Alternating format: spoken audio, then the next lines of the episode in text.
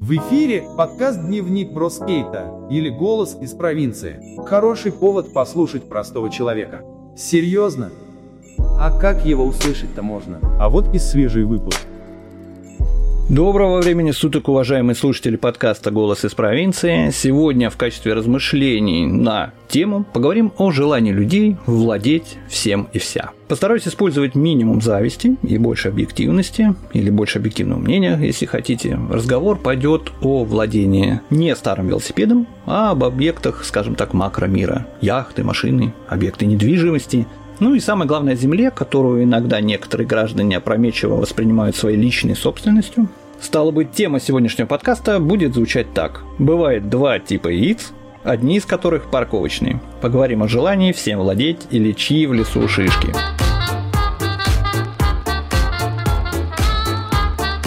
Помните такой старый мультик, да, волк, чьи в лесу шишки? В конце его все звери наваляли. Искренне счастлив за людей, как говорят, успешных, однако в миру может бытовать мнение, что честный человек не может легально зарабатывать больших денег. Ну, чтобы там, допустим, стать владельцем, надо понимать такого рода недвижки, как большая земля или часть реки, или взять и огородить забором дорогу в лесу, с удивительной надписью там «частная территория» и поставить там шлагбаум «хлоп». Ну, согласитесь, круто ведь. Мы, по сути, так воспитаны. Воспитаны те же жизнью. Мы, мы не верим. Ну, не верим, что люди могут быть богатыми благодаря зарплате и там какому-то внутреннему своему таланту. Ну, вранье. Среди ваших знакомых есть миллионеры? Вот среди моих, к сожалению, нет. Однако, на самом деле, богатых людей, наверное, все же очень и очень много. Для начала возникает соответствующий вопрос. А какого, собственно, можно считать людей богатыми? Ну, с какого момента? Для иных людей даже я могу показаться, ну, достаточно состоятельным человеком. Но если сравнивать с людьми более провинциальными, нежели я, то для кого-то я лишь маленький пиксель, не значащий вообще совершенно ничего, со своим там, даже всем семейным бюджетом. Однако все же попробуем разобраться. Воспользуюсь там одной информацией из сайта. Можно зацепиться за некую там статистику и последние новости о поднятии НДФЛ до 15%, да, для тех россиян, чей доход, там, скажем, выше 5 миллионов рублей в год. Итак, у нас есть ориентировочная цифра в 5 миллионов рублей. Хорошие денежки. Миллион. Сколько? Ежели на доллары, то миллион. Миллион? Ну что особенного? Обыкновенная пошлина. Идите отдыхайте. Идите отдыхайте. Если брать среднюю приблизительную заработную плату по стране за тот же прошлый год, это где-то 49 тысяч рублей, то богатых с одной стороны получается, ну, по сути, не очень много.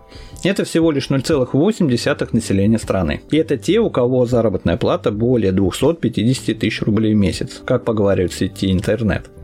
Даже я вот рад за искренне за отряд космонавтов, которым подняли недавно совершенно зарплату, у них будет она чуть больше. Героические люди на самом деле. Однако заработная плата – это ничто по сравнению с состоянием.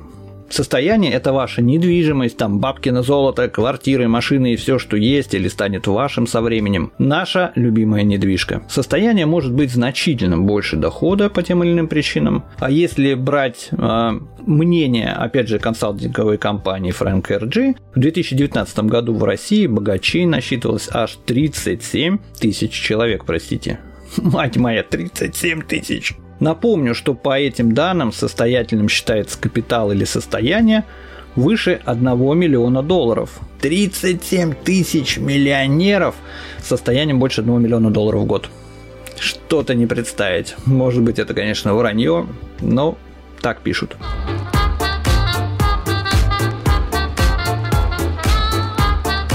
Всегда говорят дурным тоном ссылаться на классиков, но все-таки господин Корейка из произведения Льва и Петрова пернулся бы, конечно, узнав не раз, что такое вообще возможно.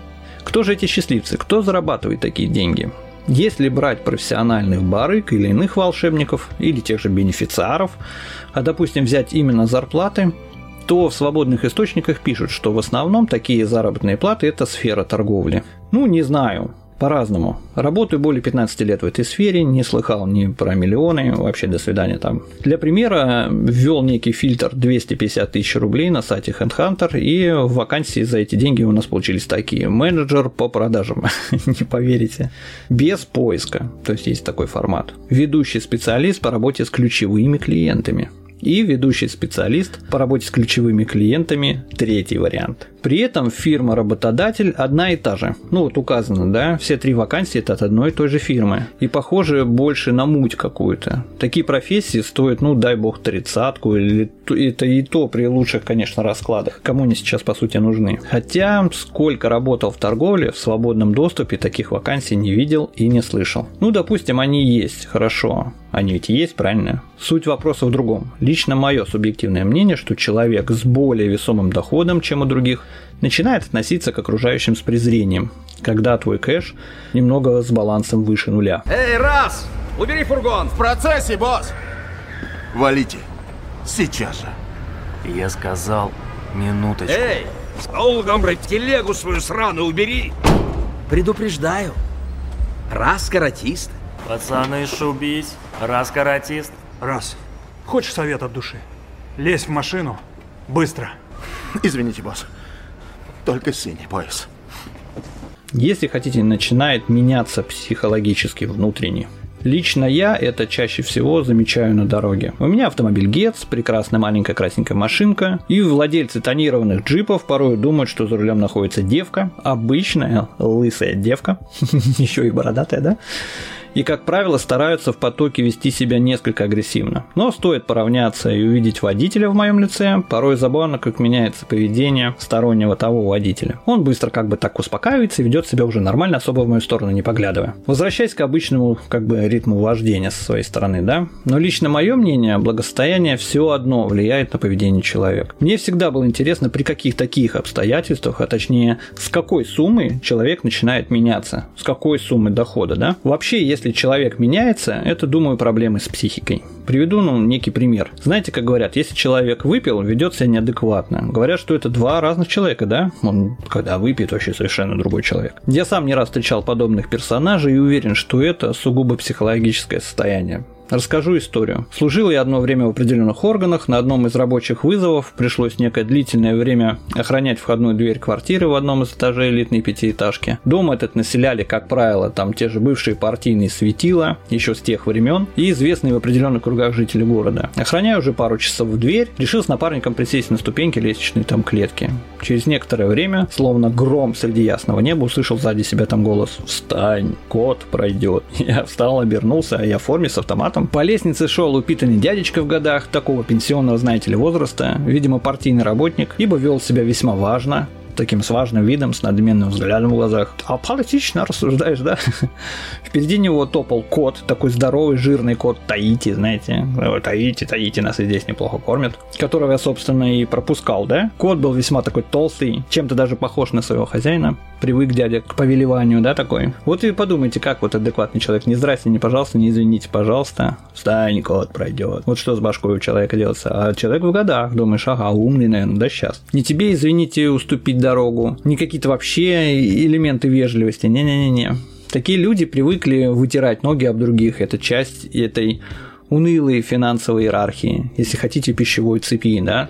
Странно другое, что эти люди СССР уже далеко пенсионного возраста, а воспитание так и не блещет. Ну, стало быть, я могу сделать вывод, что хамство и богатство, оно всегда и в то и сейчас время не меняется от поколения к поколению, ничего совершенно не зависит. Все идет, как всегда, вот заметьте. Все чаще ловлю себя на мысли, что иногда очень хочется не пересекаться в жизни с людьми, скажем так, разного финансового класса. Это помните, как в прекрасном фильме «Курьер» еще советского времени разные компании у разного социального уровня вызывали конфликт интересов. Режиссер это очень хорошо показал в фильме. Если ты в пищевой цепочке ниже, ну, станешь завидовать так или иначе, да, благосостоянию вышестоящего. Если контактируешь с днищем, станешь сам фыркать и воротить носом от непривычной себе компании. Господи, кто эти люди, боже мой. Это я к тому, что в современном мире очень многое выставляется на показ. Большие машины, большие дома, огромное неуважение к окружающим. Это все выставляется на показ. Порой откровенное пренебрежение или хамство.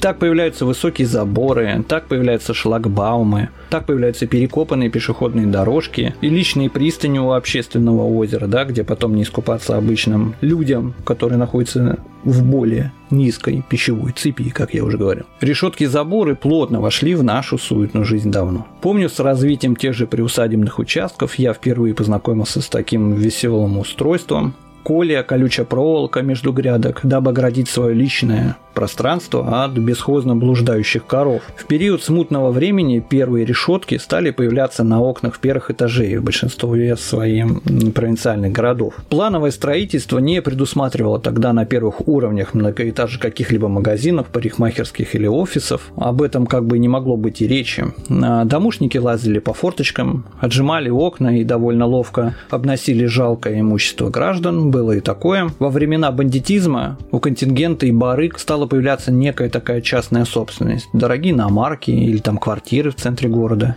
И оставлять это на улице совершенно ну, из них никто не желал, да? В то самое время и стало модным замуровывать свой жилой двор заборами или воротами, а лучше всего даже коваными, чтобы это было так монолитно красиво, как на кладбище. Тогда никто не спорил по этому поводу, как говорится, себе дороже. Я помню, как иногда в общественном мнении проскакивала мысль про пожарных и скорую помощь которые бы при случае чего не могли попасть там на тот же адрес в связи с какими-то там вот этими препятствиями и заборами и так далее. Ну и что, говорили они. На мой взгляд, это до сих пор смотрится дико, как в зоопарке. Вот эти все заборы, перекрытые эксклюзивные дворы. Ну, дичь. Скорее всего, безопасности это, конечно, не прибавляет, а вот сложности при определенных чрезвычайных ситуациях, уверен, конечно, прибавится. Я вообще противник заборов и ограничителей. Это все устанавливать, конечно, неправильно. Еще одним забавным пережитком прошлого я могу считать лежачие полицейские. Что это за средневековая дичь вообще, представь себе. В техническом языке это устройство называется элемент принудительного снижения скорости транспортных средств. Это одна из мер успокоения дорожного движения. Слово-то какое успокоение. Термин пришел к нам из Англии и изначально назывался спящий полицейский, а не лежачий. В России все полицейские лежачие, да, получаются. Принудительное снижение, красиво, согласитесь, да? Вот вообще, мне кажется, такими свойствами у нас в городе хорошо обладают обычные дорожные ямы. Они снижают скорость потока на ура, просто здрасте. Удивительно, что эти устройства, они вообще изначально применялись в Соединенных Штатах для сохранения поголовья скота. М? Как вам? В тех же фермерских районах, да? Еще говорят, что подобное устройство нужно снимать или правильно демонтировать зимой для работы той же снегоуборочной техники. Кто у нас это делает? Кто у нас снимает? Да перестаньте. Обязательным условием для размещения подобного, ну, прибора, да, назовем его так, являются знаки и те же светоотражающие элементы на дорожном покрытии. Из всего вышеуказанного я делаю вывод, что все ограничения или ограничивающие устройства – это, по сути, в нашем исполнении, конечно же, вредно. Ну, а это было наше мнение на тему. Слушайте, пожалуйста, нас на подкастах, читайте ВКонтакте в одноименной группе, обсуждайте, пишите, общайтесь. С вами был Брос Кейт. Большое спасибо. До следующей связи. Пока. Дневник бродяги скейта. Это то, что нужно тебе сегодня. Это наш голос из обычной провинции.